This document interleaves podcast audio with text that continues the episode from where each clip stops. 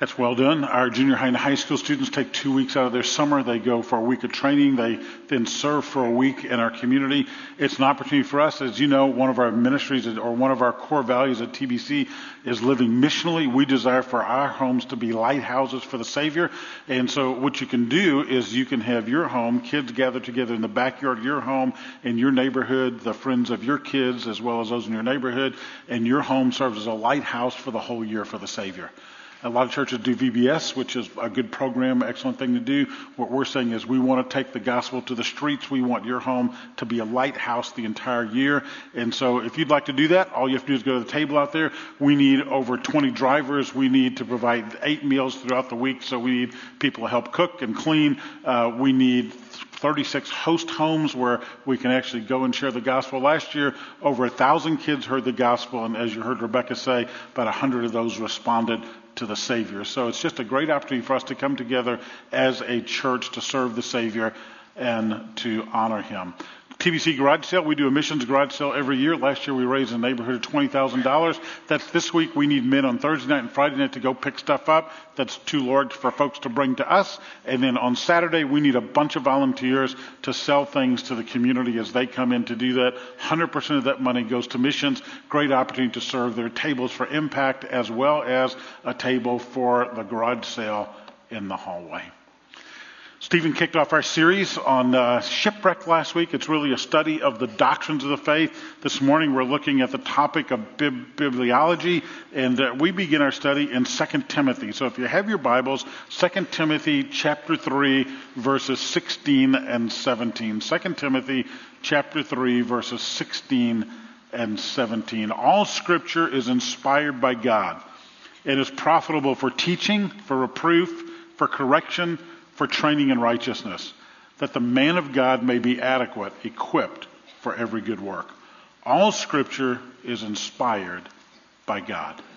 Watch this introductory video, and then we'll study that text together.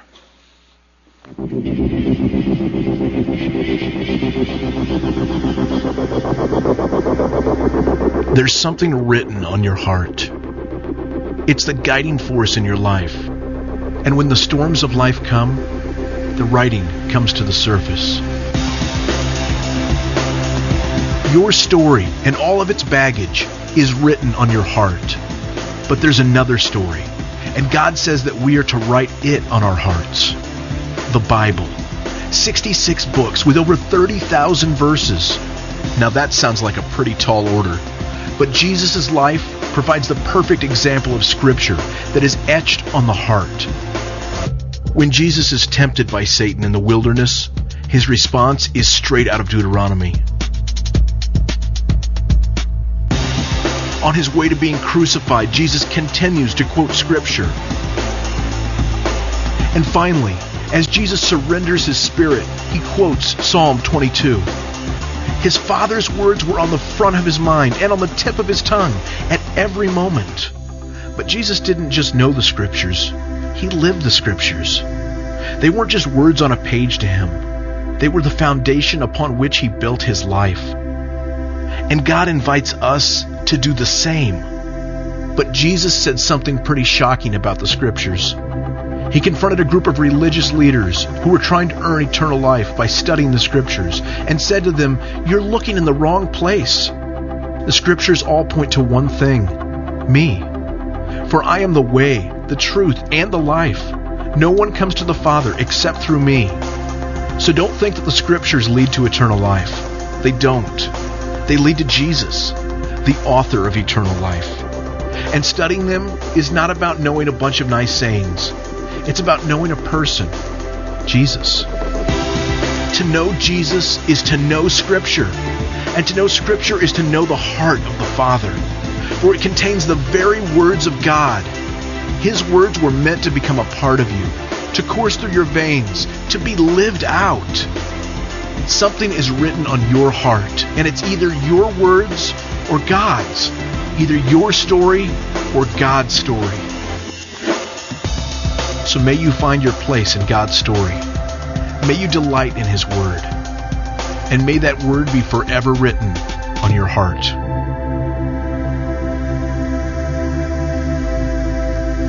Father, we're grateful for the written word that points us to the living word. We're grateful we hold in our words a trustworthy anchor.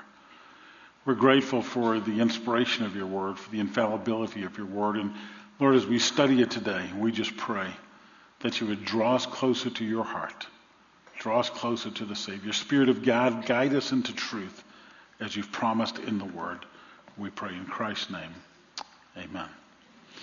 The scriptures are God's revelation about himself, a revelation about his love for us, the revelation of his provision of redemption in a stormy world. The scriptures talk to us about creation, fall, redemption, and restoration. The scriptures lay out for us from Genesis to Revelation a, a unique story, a story of God reaching down to man rather than man seeking to reach up to God, as is taught in all of the world religions. The scriptures you hold in your hand, the word of God that you hold in your hand, is an anchor in unsure times. As Stephen shared with you last week, the cultural cloud, you can hear the thunder in the distance, you can see the swells upon the sea, and you can see the lightning in the air. What you recognize is we live in a time when that which we have we hold as true is often questioned. One person has said this, I'm not sure who, I've read it many times, the Bible is the most purchased and least read book ever published. It's the most purchased but least read book ever published. Five-year-old boy was uh, talking to his mom. He looked up from a bookshelf, and for the first time, he noticed this large, dust-covered book. His curiosity aroused him. He asked his mom to bring it down. He said, Mom, what is this book? Embarrassed, she said, oh, it's a Bible. It's God's book. The five-year-old thought for a minute and said, if it's God's book, I think we need to give it back to him because nobody uses it around here. How tragic, but how true. How tragic, but how true. And what we recognize is that we hold in our hands that which has the power of life and death through the one that it speaks of. Gandhi, who was a Hindu, made this statement, you Christians have in your keeping a document with enough dynamite in it to blow the whole of civilization to bits, to turn society upside down, to bring peace to this war-torn world, but you read as if it were just good literature and nothing else. Here's one who was not a believer in Christ, not even a believer that this was necessarily God's word, but he says, you hold in your hands that which you claim that can change the world, but you treat it as a piece of literature. And so what we recognize when we come to our study of the scriptures in bibliology is that it's difficult for us to hold to this truth because not many believe this truth. It's difficult to hold to the truth, and we don't worship the Bible, we worship the God of the Bible, but the realization is the God of the Bible has spoken through men so that we might know who he is and how he has redeemed us. And so as we read the scriptures, the written word, it points us, as that video said, to the living word. The problem is ours is a day that's quite different from any other. Chuck, Chuck Colson actually made this statement. If you keep up with the news, he passed away and went to the presence of Jesus yesterday. Actually, Colson did. But he said, ours is a day when people believe everything is true, but nothing is absolutely true. That's today.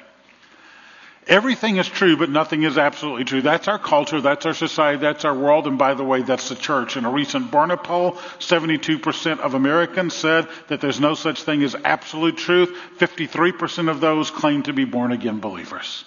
No such thing as absolute truth, yet we at T B C say we hold in our hands the word of God, that which is inspired, that which is infallible, that which we hold that is trustworthy. It's an anchor in the midst of every storm.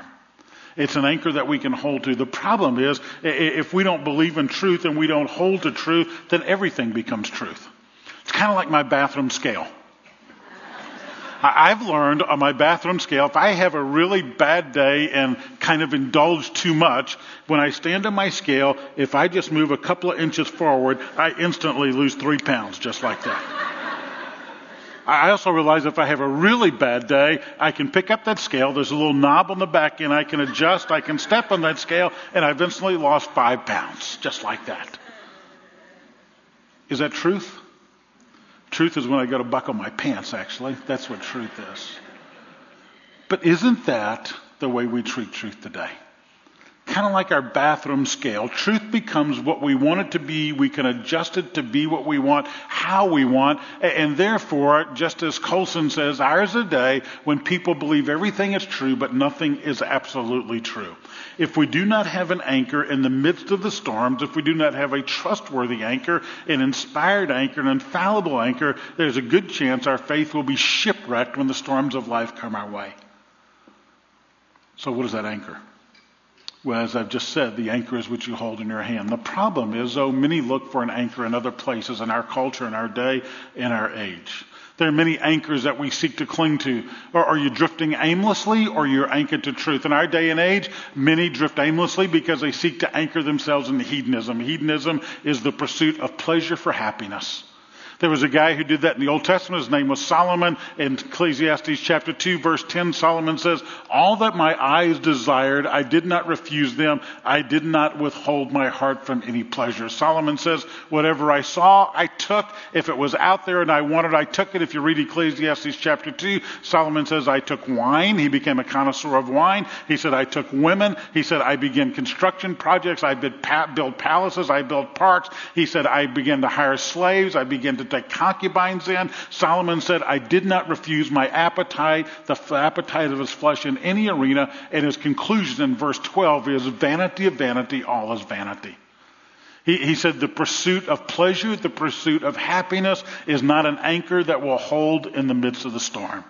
It's not an anchor that will provide for us or, or, or keep us secure when our marriage goes afoul, when our kids go astray, when the disease comes, when whatever it is. If this is the anchor that we hold on to, we will drift aimlessly off to the next thing. But we pursue pleasure. You remember this quote, I've used it before. This lady says, first I tried health food, then transcendental meditation, then jogging. Now I am more serenely, tranquilly, robustly miserable than I've ever been before. Pursuing the things of the world for happiness. I, one lady I read said, I found true happiness. We went to my husband's twenty-fifth high school reunion, and his old girlfriend was at least thirty pounds heavier than me. True happiness. We look for happiness in many places. We look for happiness in escapism. The number one tourist attraction in America, you know what it is? What's the number one tourist attraction in all of America? Disney World. A fantasy world. Isn't that interesting? There's a single place we're going to go to more than the other place in America. More tourists go there than any single place that exists, more than New York City, more than Washington, D C. More tourists have a destination to Orlando, Florida than any other place in our culture. We escape. We escape through television. We escape through computers. We escape through video games. We escape through affairs. We escape through work. We escape any number of ways trying to deal with life. And the reality of it is, this is an anchor that is not sure. We escape through supernaturalism. We escape through, it's interesting, not, not the God of the Bible, but supernatural things around us is on the increase. Everybody wants to study it. It's amazing what's out there. There's a lot of bad theology, a lot of bad thought. I talked about angels a few weeks ago. There are angels everywhere. I counted them in our house one time, twenty-three angels, different parts in our house. The angel that was overlooking my garden during the drought did a terrible job. I mean, they're everywhere. I mean, they are absolutely everywhere. There's one in our bathroom. I'm a little embarrassed when I see that angel, but, you know, he's there anyway. Got an angel that sleeps with me every night right there. Ah. Uh, we drift aimlessly when we cling to the anchor of materialism, the anchor of materialism. I watched two weeks ago, three weeks ago, when our country went into a frenzy.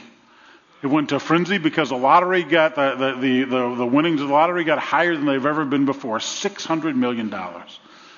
Let me ask you a question. Be honest. How many of you went out and bought a lottery ticket? Not going to condemn you. How many of you bought a lottery ticket? I'm not going to condemn you. I'm asking you, were you going to tithe or not? D L Moody said, I'll take the devil's money for the Lord's work any day. So uh, you remember that when you... But why do we do that? I mean, really, why do we do that? Why do we pursue so much? Why do we pursue stuff thinking it's going to bring everything we need, thinking it's a secure anchor, as I've quoted Fred Smith many times, because there's a persistent quirk in our thinking that convinces us that temporal things will bring us permanent joy. You thought if I get that six hundred million dollars, life is rosy. Right. Right. Because you have and we have a persistent quirk that we're convinced temporal things will bring us permanent joy. If we can have a little bit more, a little bit nicer, a little bit newer, then everything will be okay. No, it won't. And so we cling to all types of things. We cling to intellectualism. Here we are in the midst of a, a medical center and a university close by, and and we, we cling to intellectualism, our, our, our ability to outthink, outsmart, to earn multiple degrees. And the reality of it is, when, when you begin to struggle, that's not something you're going to be able to cling to in the midst of the storm. That's our world. Our world clings to things like hedonism, escapism, materialism, supernaturalism, intellectualism, all anchors that will never hold in the midst of the storm. So what do you hold on to? What do you hold on to? You've got it in your hand right here. You can be anchored by the Word of God. When the waves become rough, when the seas become difficult to navigate, when the thunder booms louder and the lightning strikes closer, God has given you an anchor that reveals who He is so you can cling to Him in the midst of the storm. And, and so you hold in your hand the Word of God. Somebody saying, Gary, you know, we come from a scientific background, or we come, I come from a technological background. How, how can you be so sure this is the Word of God? I spent a whole semester in seminary, read six books that semester. I went back and looked at the syllabus, which I happen to have kept, and it was a study in bibliology, so I don't have nearly a semester to give you answers on that, but we could look at it any number of ways. We could look at intrinsic evidence that proves it's the Word of God. We could look at things like it calls itself the Word of God multiple times. We could look at the intrinsic evidence that Jesus, who is the resurrected Savior, He believed it was the Word of God. If He's a resurrected Savior, the Son of God, He could make no mistakes, He could tell no lies, and when He called it the Word of God, it had to be the Word of God. So we could look at intrinsic evidence. We could look at extrinsic evidences. We could look at claims from the outside, et cetera. I just want to focus on one area. If you want to read more about this, Josh McDowell's Evidence That Demands a Verdict, Lee Strobel's The Case for Christ, both go into great detail on this. I mentioned that on Easter Sunday a couple of weeks ago. We're going to look at just one area. This doesn't necessarily prove it's the Word of God, but certainly if God was to communicate to us in some way, his, his way of communicating would be unique. He would give us a unique word. Now, the uniqueness of the Scripture does not make it the Word of God, but certainly supports it as being the Word of God. How are the Scriptures unique? The Scriptures are unique in their continuity. In their continuity. I want you to think about this for a second. In your hand or on your phone, whatever you're using, your iPad, whatever it might be, what you hold in your hand is, is sixty-six different books that compile a single book in itself. sixty-six individual books written over sixteen hundred years. One book written over sixteen hundred years, written by forty different authors from a lot of different walks in life. Written by kings, by peasants, by philosophers, by fishermen, by statesmen, by scholars. Moses was trained in the Egyptian university of that day. Peter was a fisherman. Amos was a fig picker. Uh, Luke was a physician. Nehemiah was a cupbearer. Daniel was a prime minister. Solomon was a king. Matthew was a tax collector. Paul was a rabbi. Written over sixteen hundred years by over forty different authors in many different places. John wrote exiled from the Isle of Patmos. Moses wrote in the wilderness. Jeremiah wrote in a dungeon. Daniel in a palace. Paul inside a prison. Luke while he was traveling. Written at different times, in times of war, times of peace. Written in different moods, from the heights of joy to the depths of being imprisoned and the verge of death. Written on three different continents. Do you realize that? The Word of God was written on the continents of Asia, of Africa, and of Europe, from three different continents. The Word of God was given to us in three different languages. Most of the Old Testament was written in Hebrew. Part of it was written in Aramaic, a sister language to Hebrew. The New Testament was written in the language of that day, which is Greek. And so you have a word that was written by over sixteen hundred years by forty-plus authors, uh, by people from many different walks of life, in different moods, in different places, in different languages, on multiple controversial subjects and topics. Multiple. Doesn't stop. Josh McDowell in Evidence That Demands a Verdict says he had a knock on his door one day, and it was a man who was selling the greatest books of the Western civilization, great, great books of Western civilization. He said he invited the salesman. He began to talk to him. He spent about ten minutes talking about the great books of Western civilization, talking about Plato, Socrates, Homer, talking about more modern books, et cetera, et cetera. And he said, I let him go on for about ten minutes. And he said, I, let me ask you this question. He said, If, and I'll read what he says, he said, I challenged him. I said, if you just take ten authors, all from one walk of life, from one generation and one place, one time, one mood, one continent, one language, and just one controversial subject, I asked him, when they wrote, would these authors agree? He just laughed. And he said, of course not. And he said, here are your books. And here's my book. Here's a book written by over forty authors over sixteen hundred years on many controversial subjects from different walks of life on three continents and three languages. Yet it stands alone from all the books on that side of the shelf from this side, because here it is, inspired by God, true, and changes lives. The uniqueness of God's word. The uniqueness of that word. Other books may inform and other books may reform, but only the word of God can transform. And he says, this is unique in and of itself. Two days later, White McDowell, this man committed his life to Jesus Christ, which is the theme of the Bible. It's because this book is unique, not in its continuity, but also in giving truth. It's unique in its circulation. It's amazing. I, this, the latest statistic I get was two thousand ten. In two thousand ten, there were seventy million Bibles that were published. That equals one hundred ninety-one thousand seven hundred Bibles per day. That means eight thousand Bibles are produced every hour. That means one hundred thirty-three Bibles are produced every second. That means two or, or every minute, and two Bibles are produced every second. Every second that you have been in here, two Bibles have been published to be used around the world. That's amazing. It's unique in its circulation. It's also unique in its translation. The Bible has been translated into one thousand, or parts of it, one thousand six hundred languages. The greatest bestsellers of our day may get translated at the most into twenty, thirty languages. That's it. The Bible has been translated into over sixteen hundred languages. Currently, there are over two thousand people working on translating portions of our scripture. Isn't that amazing? It's unique in its continuity. It's unique in its circulation. It's unique in its translation. It's unique in its survival. It, you think about the Bible and how many people have attacked it, how many people have gone up against it. It's absolutely amazing. Bernard Ram writes in his book, he says, a thousand times over, the death knell of the scriptures have been sounded. The funeral procession has been formed. The inscription has been cut on the tombstone. The committal has been read. But somehow the corpse of the Bible never stays in the grave. It's been diced and sliced and vilified and attacked more times than any book ever written. You remember the story of Voltaire? Quite an interesting story. Voltaire, the French philosopher, made this statement. He said, he, he made this statement. He said, after I am gone, my word shall last, but the Bible shall go.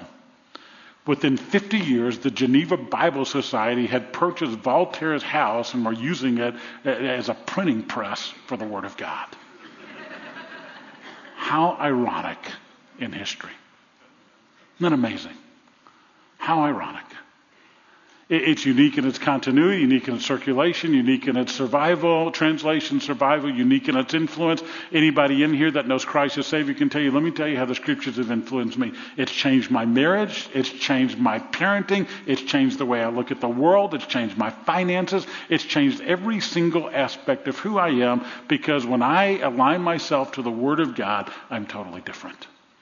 And so it is totally unique. I'll never forget the first time we went to the Ukraine, nineteen ninety-two. Uh, we were speaking. We went to speak in a school, and we asked the principal what we, what we could do there. And he said, you can do anything but proselytize. Well, we didn't know what that meant, so we asked him. He says, that means you can't give an invitation. We're in a public school, and we can do anything else. I, we could preach whatever we wanted, whatever. I, mean, I couldn't do that here, but we could do it there. And I'll never forget, at the end of that, uh, we, we preached the gospel, and Uh, all of a sudden, in the back of the room, come three of the men from our sister church. They were Gideons. Now, you've got to remember, the wall fell in nineteen eighty-nine. This was only three years later, in nineteen ninety-two. These were high school students. They had never seen a Bible in their life. They had never owned a Bible. They had never touched a Bible. For the next thirty or forty minutes, we stood at this table passing out Bibles to kids who couldn't wait to get their hands on them. You hold in your hands that which can influence you in every area of your life. Most of us probably have six, eight, ten, twelve of these in our house. Do you use it? Is it just a piece of good literature like Gandhi said?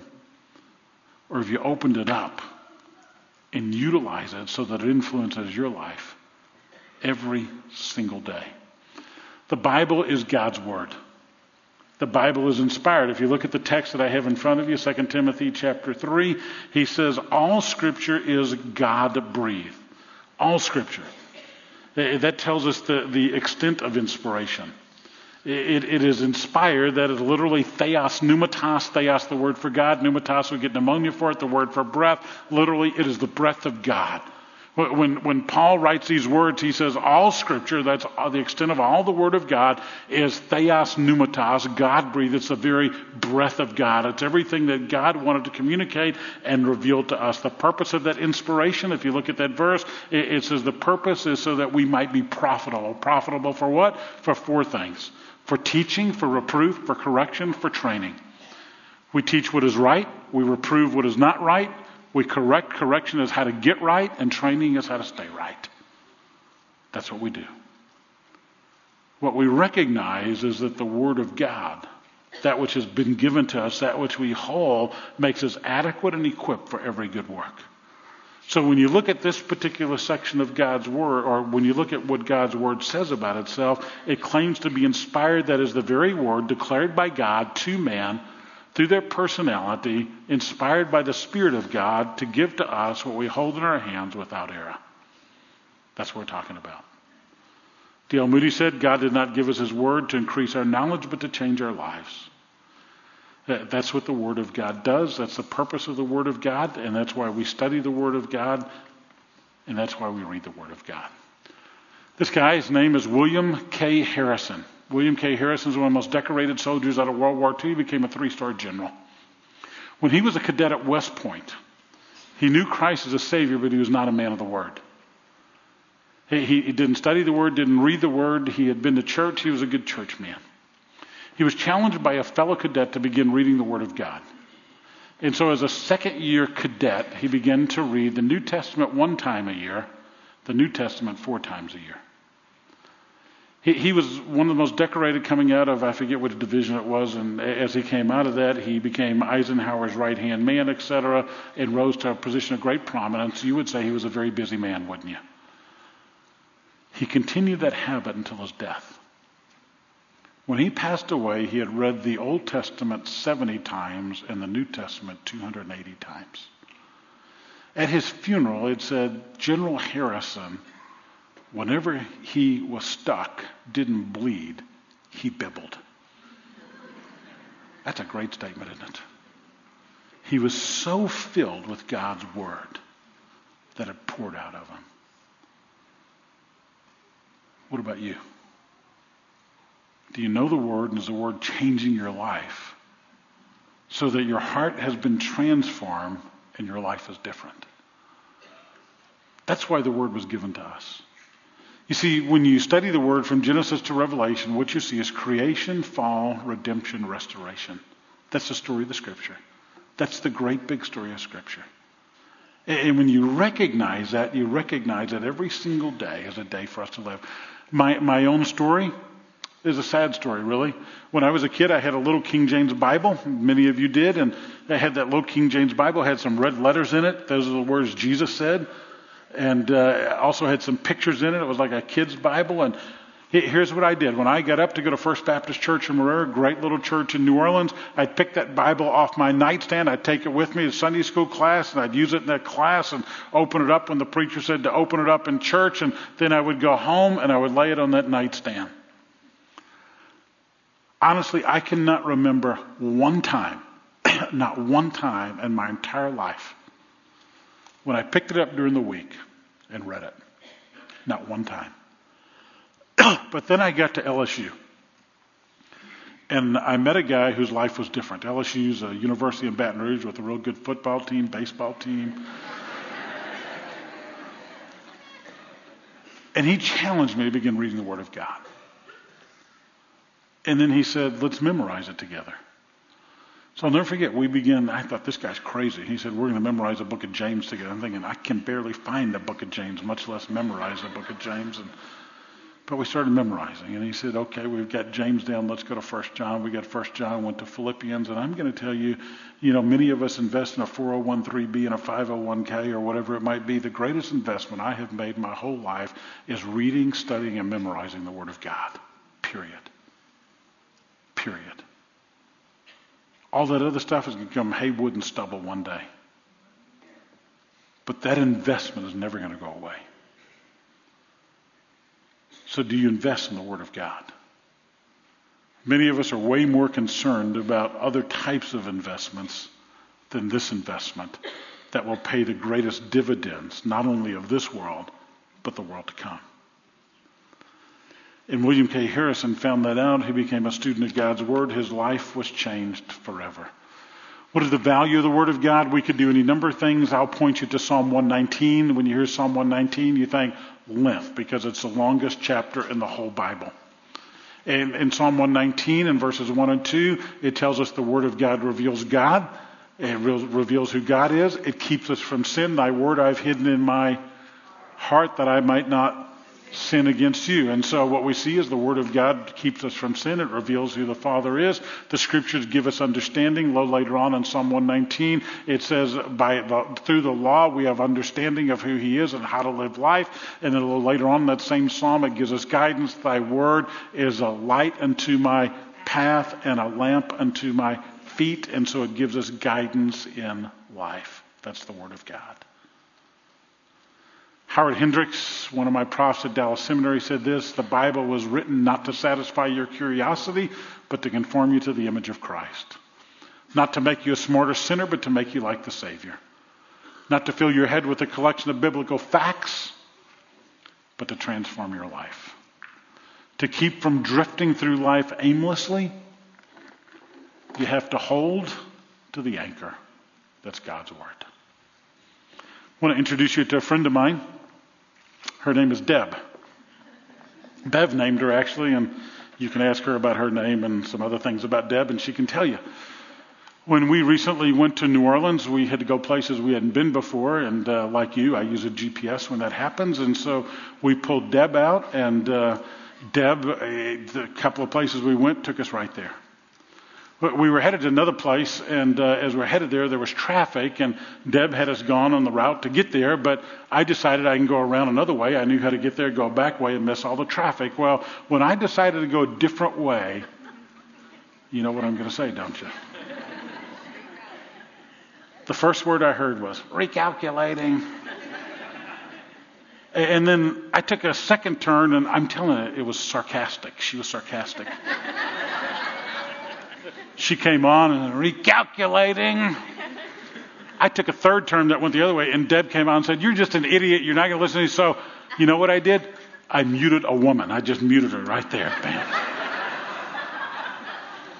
Bam. We've, we've made up since, and we're on good terms. But, you know, here's the reality. That G P S is a lot like the Word of God you hold in your hands. It gives you direction to get there if you listen to it. You make a wrong turn, let you know about it. There are times when really I don't want to listen to this. I want to go my own way. And there are times that book you hold in your hand, when I read it, I want to go a different way too. I'd rather go my way because I think my way is better. I'd rather go my way because I think I can get there faster. Or sometimes I'd just rather do it my own. Here's the reality. If I follow Deb, I'll always get there. Follow that Word, you always get there. When you take it in your own hands and decide to do it your own way, chances are you're going to drift aimlessly and struggle through life. Father, thank you for the true G P S, the true anchor, your Word. Thank you that the written Word points us to the living Word, who is Jesus, who gave his life on our behalf. Thank you that eternal life is found in him. If you don't know my Savior, I invite you to meet him this morning. He's a much greater friend than this friend I hold in my hand. He's a friend who will forgive your sins, who will restore you now and forever. If you'd like to know my friend, it's quite simple. All you do is introduce yourself to him, confess your need for forgiveness of sin, and ask him for it, and he'll grant it. Many of us in here know Jesus as Savior. You live your life like I did as a kid. The Word of God is not something that you use much, something you kind of set down on the nightstand, pick it up a week later, and hope somehow your life will be changed. It doesn't happen that way. Would you make this morning a morning of confession? God, I want to be a man of the Word, a woman of the Word. Get some of the helps in the hallway. Pick them up. and become one who makes the greatest investment you could make that's in the Word of God that will influence you, not just today, but forever. Thank you, Father, for a sure word. Thank you for a sure anchor. Thank you for inspiring this word without error, forever, because it'll never perish. In Christ's name, amen. You're dismissed.